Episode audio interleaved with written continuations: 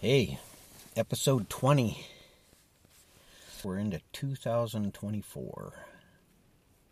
So,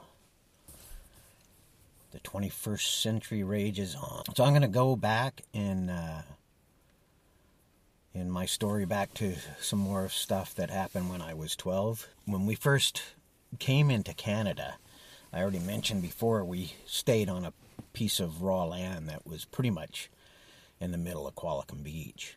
Now it's all houses there, but at the time it was all bush. Uh, we could walk through the bush, and there was the uh, the Hermitage. As we lived in Qualicum and uh, summer progressed, it became well known throughout uh, the world, really, but especially on the west coast, that uh, the west coast of Vancouver Island was a fantastic place had Wreck Bay. That Wreck Bay is now called Florencia Bay, and it's part of the uh, national park over there. Uh, the uh, Pacific Rim National Park, I think, is what they call it. Uh, but at the time, it wasn't a national park. The hippies were flocking to Wreck Bay on the west coast of Vancouver Island, and we were part of that group. We um, we went over there as a family and uh, stayed for a while and uh, it was really interesting a lot of interesting stuff there. It's like one end of the beach had been taken over by taken over. It had been populated. It had been populated by what i would call beatniks.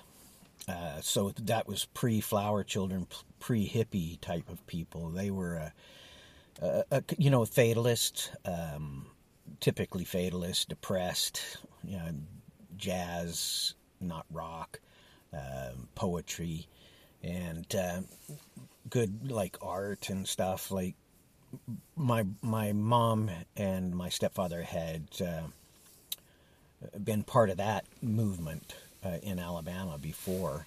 And so they knew this one fellow that was there. He was from New York. He was a reasonably famous artist from uh, from New York that they had met in Birmingham. So we took up some friendships with with those people, but on the main part of the beach, probably seventy five percent of the beach, it was hippies, and the hippies were different. They were free love and happy, and lots of drugs and like lots of drugs. There was so much drug use on on Wreck Bay at that time, kind of astounding. I think we we stayed as a family for a while, and then when Mom and Bryce and the two younger kids went back to Qualicum, Joe and I stayed there and met a, just a ton of people. Joe and I, like, what was happening was people were building shed, uh, houses, shacks out of driftwood and uh, clear poly and black poly and whatever they could find. And some of them were like amazing, like more than one room. And, you know, there was a, a stream, a creek that came down uh, and so a lot of them sort of were right near that where the creek was because that was a good water source. And some people were building uh, residences up into the forest, so you had it was up on a, you know, you had to climb down to get to the beach. It was up a kind of a cliff and then a hill up to the top uh, where the land leveled off. But on that hill in those forests, they were building uh, cabins and and stuff that were more permanent. Still, you might consider them temporary, but they were more permanent. And I went. I, I last time I went to Wreck Bay, it seemed like there were still remnants of those cabins in the bushes. Uh, it's been a while since I've been there. Like I said, it's called Florencia Bay now. So while we were there, Joe and I um, we met a lot of people, and, and it seemed like every single day we were getting high on something. It was acid and and uh, mescaline and mushrooms and MDA. That was the first time I ever took MDA, which would be, if not the same, almost the same thing as what, what they call MDMA today or, or ecstasy. It was it's it was a euphoric drug. You, it made you feel euphoric a lot like cocaine, but but more chemical and stronger, maybe. Uh, definitely stronger. And I met a fellow whose name was Chuck, and he was a dealer. Chuck and I, um, I don't even know how it happens. Like I'm a 12 year old kid, and he's you know mid to mid 20s to early 30s, and he's got money and he he has a van you know it was decked out with a bed in the back and seemed like it had a bench a partial bench up towards the front but it was it was a hippie van and he had just tons of, of drugs. Not i mean i'm not talking marijuana. I'm talking psychedelics and mda and speed and he had all kinds of stuff. And he was providing it to the beach. And for some reason and i don't i don't know if joe was part of that too. I don't remember him but this guy would would give me drugs you know he didn't ask me to pay for them he just was giving it to me i liked that so i became friends with him and sort of followed around followed him around you know um, as the beach cleared off joe and i moved into uh, abandoned shelters and there was other people that had stayed around. Uh, Gina, that's where I met Gina. Uh, there was another uh, guy, Al, which I would talk about later. And I think, I think at the same time that I was becoming friends with with Chuck, Joe was becoming closer friends with Al. I'm not sure. Uh, uh, I I did ask Joe that, and I don't remember what he what he said, but that was my memory. Now Al became a close family friend, and as the commune or the two communes developed, he he was uh, he was around both of those. But Chuck and I and a group of maybe four or five people started um, hanging out quite a bit together. During that time, we would Joe and I, or Gina and I, or whoever, we would hitchhike back and forth between Qualicum and and Tofino it wasn't a pleasant journey, and to hitchhike it was even less pleasant. there was no paved road out there at the time. It was old logging roads that they had, you know, pieced together so you could get out there to the west coast. So Tofino was uh, was a fishing village. Ucluelet was a fishing village. Lots of First Nations. As time went on and I became an adult, I got to know the McDiarmid family and, and work for them. Uh, and they they bought a lot of that land. Dr. McDiarmid, he was the doctor out there. He also became uh, an MLA. He pushed for it to become a park, a national park. That was part of his his uh, legacy, I guess. I think he was an MLA. He might have been an MP, but I think he was an MLA. And later, I worked for them. They they own the Wickaninnish, the, not the original Wickaninnish, the Wickaninnish Inn that they built on Chesterman's Beach, I guess it's called, which a lot of people go there and surf. That's one of the good surfing beaches. Anyway, as as time went on, I, you know, this would be getting towards fall and the weather was turning and it wasn't as nice to be there. So I ended up coming back to the east side of the island and um, with with Chuck and uh, he had a uh, a girlfriend and she went on ahead from Qualicum. She, I think she was from North Van, and there was another, at least one other guy. I think there was two guys that were from North Van. Uh, one's name, one of the guys' name was uh, was Tom, and he was older. He was like mid to late thirties, like pushing forty. He was uh, kind of stoic, and uh, he seemed quite wise to me. And he actually um, along with with Chuck befriended me, and he he he was more uh, protector, like he was looking out for me.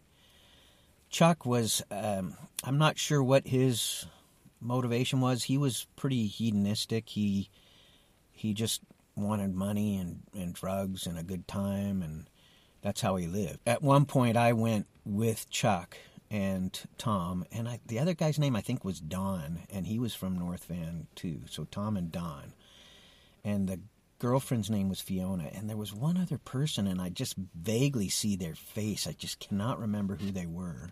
It was another guy. There was like Fiona was the only woman. Anyway, when we got to to North Van and we went to I believe it was Don's place, he seemed to come from money uh, I, I, think Tom might have come from money too, but uh, he wasn't definitely not living like he had a lot of money. Uh, and Don's place, there, you know, it was pretty nice in North Van, and lots of they had a couple of cars, and they were nice cars, and very nice house. So in the '70s, there was a lot of residences there, but it wasn't like it is now. Up on the up on the slopes on the hill there, North Vancouver. So we stayed there for a while, and we we uh, partied and did stuff in Vancouver. We went to concerts and. Eventually, we would leave there and go stay in another house that was sort of a communal house. And that communal house was really interesting. It had a uh, FM radio station in the in the basement, and I don't know exactly what was happening politically then, but the guy that ran the radio station was anti-government. He was uh, he was uh, aggressively anti-government, and he he would you know for one or two hours a day he would come on he would go on the radio station, and my memory was that it wasn't always the same time, but it ends up that that radio station was 99.9 so that was the fox what has become the fox now which i find really interesting. Because he would play pirated music you know jimi hendrix the grateful dead jethro tull uh, stuff that wasn't being played on on am or you know fm really wasn't a thing yet. It was just becoming a thing. We would do drugs in the house and have parties and he uh, he also he had some plan for a uprising or revolt or something, and he had been making Molotov cocktails, and they were all stored in the basement. I can remember working on them with him because he would grade grate um, ivory soap and then put a bunch of ivory soap in the Molotov cocktails, and he said that turned it into a, like a napalm the soap would become a gel and it would stick to whatever it, it was thrown at, right? It was an interesting time. Like I said, I'm not sure what the political reasons for that were or the motivation. We spent a lot of time in that house, and uh, we would leave and we would come back. So it was me and Tom and uh, and Chuck stayed there, but we still like Fiona was still around, but she didn't stay there regularly. One night we were going uh, to a concert, and I don't remember who it was. When we were getting ready to go, there was me and Fiona and Tom and and uh, Don, and we'd all taken just a huge amount of uh, MDA, and we were snorting it we got in the van and we were getting ready to go, and I felt my heart just racing, and I, I thought I was dying. I remember, like, I was afraid. My heart was just pounding and pounding. And I said, I think I took too much. I think I'm dying. Chuck's response was, Oh, far out. Just go with it, man. And Fiona's response was like she slapped Chuck on the arm and said, Chuck, and uh, she came back. I was in the back of the van, and she came back in the back of the van, and she began to stroke my hair and sort of caress me, cuddle me, and said, "Don't worry, you're okay.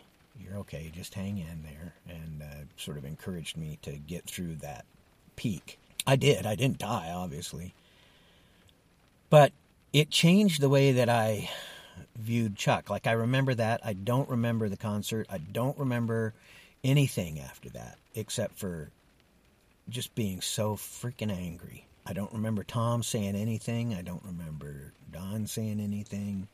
I don't. I just remember Chuck and Fiona, and Chuck's like, uh, Chuck's reaction was I felt like betrayed or cast aside or like I wasn't important or something like that, and uh,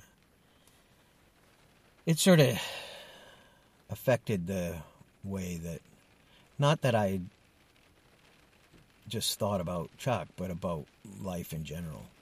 And the thing about MDA is like you can take LSD and you can, you know, when you come down, you feel down. You, you feel depleted and you might have some slight depression. And the same with mescaline. I don't even remember ever feeling depression after taking mescaline or peyote or any of those things. But uh, those sort of organically based hallucinogens. But MDA is a pure chemical. It's a man-made chemical, and uh, it didn't it didn't sit well with me. I loved it. I would I took it like we were taking it every day. Um, we were just getting so high every single day. Again, I'm not. I don't know why. I don't know why Chuck would share that with me. That episode changed the way that I viewed all of my relationships. Actually, I began again to feel more like I was on my own. It uh, it drove me into some pretty severe depression. It, it, what drove me to the depression, I'm almost 100% sure, was the use, the excessive use of MDA. And any use of MDA by a 12 year old, I would say, is excessive. so it was not, it was not a healthy um, thing.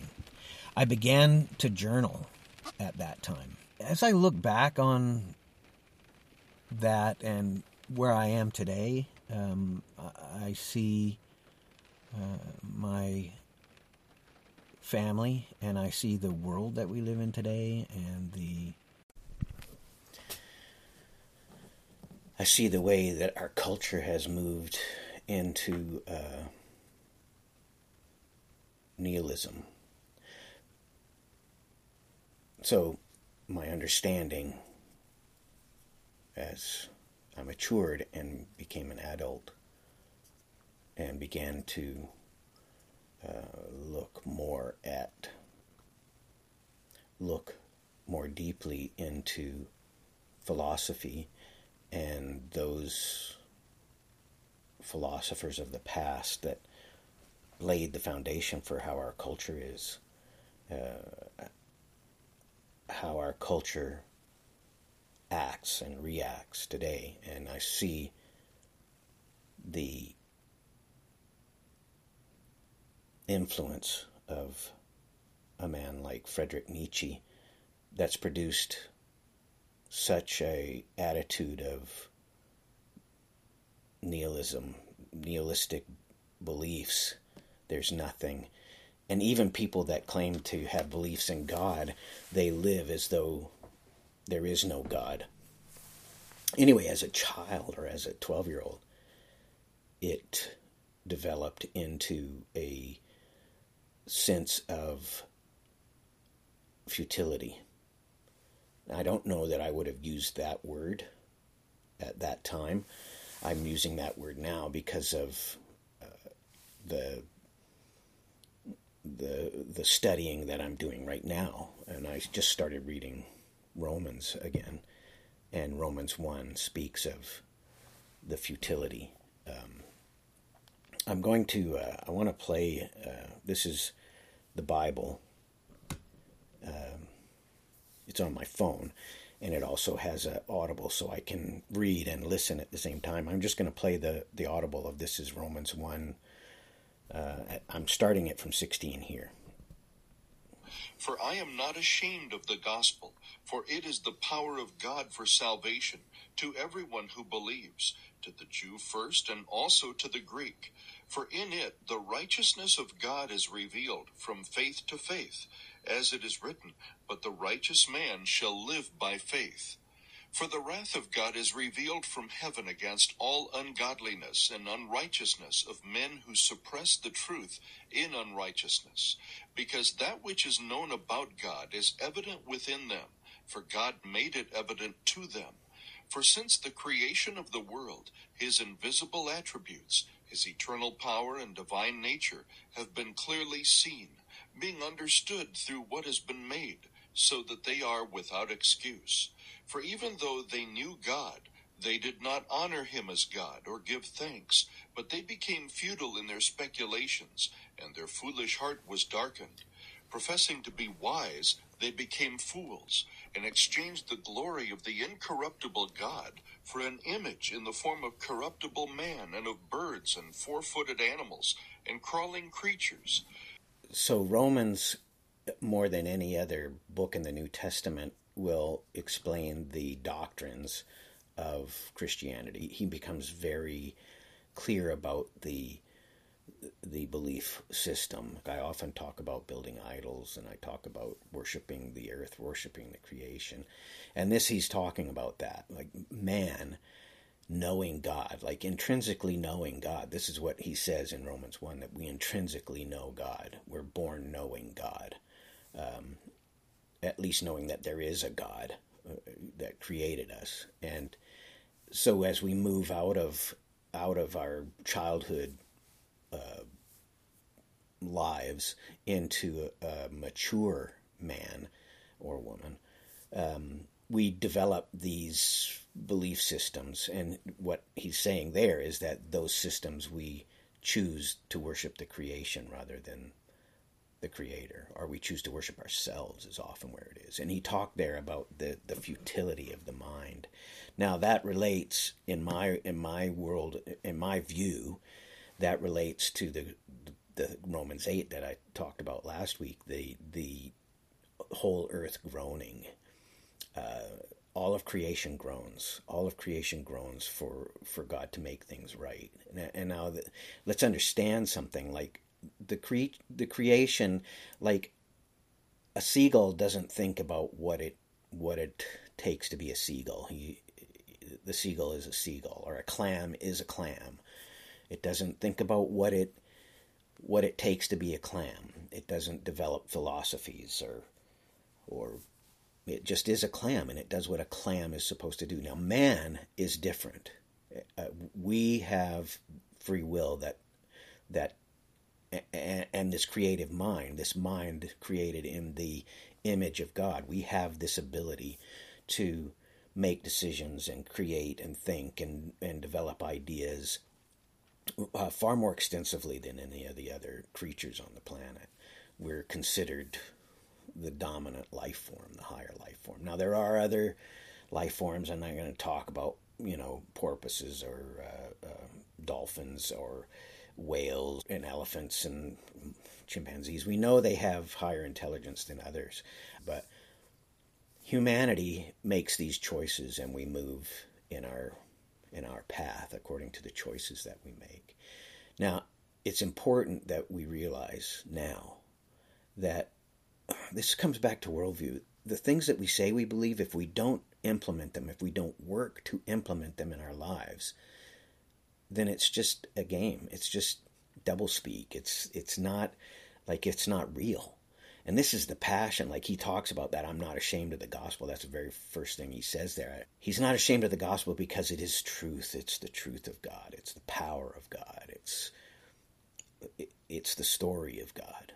So I'm not ashamed of it either. Uh, and I, I, I want to talk about it. And it relates to everything. It relates to what's happening in Israel right now. Had a really interesting conversation with some people last night about uh, Israel and Hamas and, and Russia and Iran. I mean, you want to you want to know the Bible talks about this stuff. There's prophecies that haven't been fulfilled yet. Ezekiel 38. Read Ezekiel 38. Gog and Magog. Magog is Russia. You can look in the Bible and figure out where Magog is. It's Russia. It's north. It's the northern, eastern Europe. And uh, Gog is the leader of Russia. Read it. Read, read that. I, I recommend like a New Living Translation or something, but interesting stuff. Like this is stuff that needs to happen yet. Um, that being a 12 year old and realizing there was a certain sense of futility in in life um, that you you're on your own um, it, it, adds loneliness and we're all alone we're all alone we're all on our own i mean even though we have people around us when we lie in bed at night and we close our eyes and we go to sleep we're in our own minds. We're we're reflecting on whatever it is we're reflecting on, whether it's the television show that you watched, or the book that you were reading, or the sense of emptiness that you have, or the hope that you can uh, rectify uh, poor relationships that you have with loved ones. Whatever it is, that's that's you, and that's often the time where we reflect on on what is real, what is true, and that's the time when we think about God. That's the time when we you know, unless we've come to that place where we go, there is no God, or I want nothing to do with God. That's more like what it is normally. A lot of people will not say there is no God. It's just they don't want to deal with that. They don't want anything to do with that. And uh, that's, you know, a status quo for humanity, a status quo. But, like I've said before, we all have the questions. Um, So, what do we do about that futility? Well, let's look at that as we go on. The stories in my life, all they did, like a lot of these stories I'm telling, all they did was reinforce that sense of futility. I mean, and I was 12. How deep was I? I don't know. I, I don't know how deep other 12 year olds are. I mean, I can look and see videos online of these prodigies and these in, intelligent and outgoing and artistic, you know, 12 year olds, 11 year olds, 13 year olds. And um, I don't know. I don't know where you were at 13 or 12. You, that's something you can reflect back on and think uh, about how you were. Anyway, um, 2024. Who'd have thunk it, right? okay, we're on for, uh, I'm sure we're on for a real amazing ride this year. So let's stand for liberty, freedom, truth, and love. Okay. See you next time.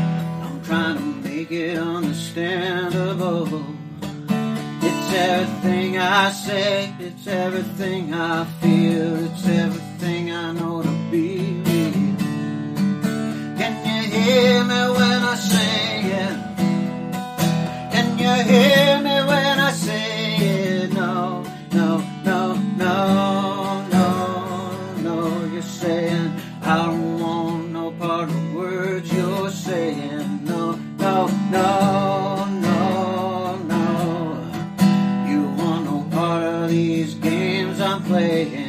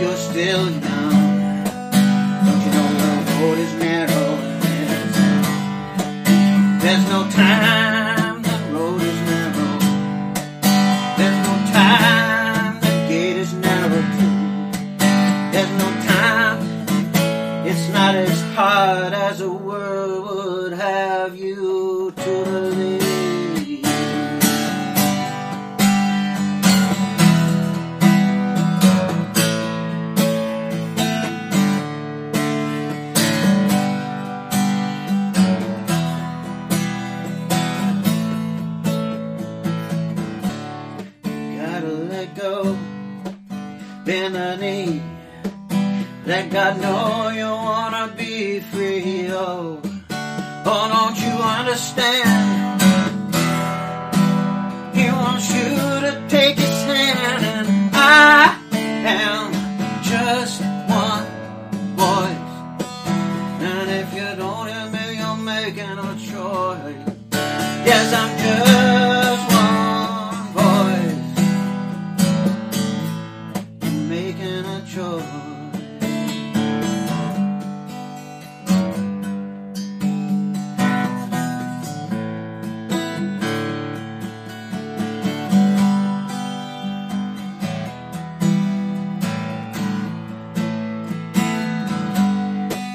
doesn't have to be so difficult, you know.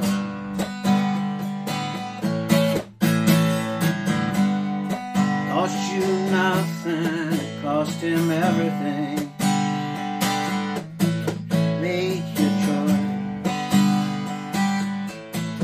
make your choice. You make your choice, you make your choice and live or die.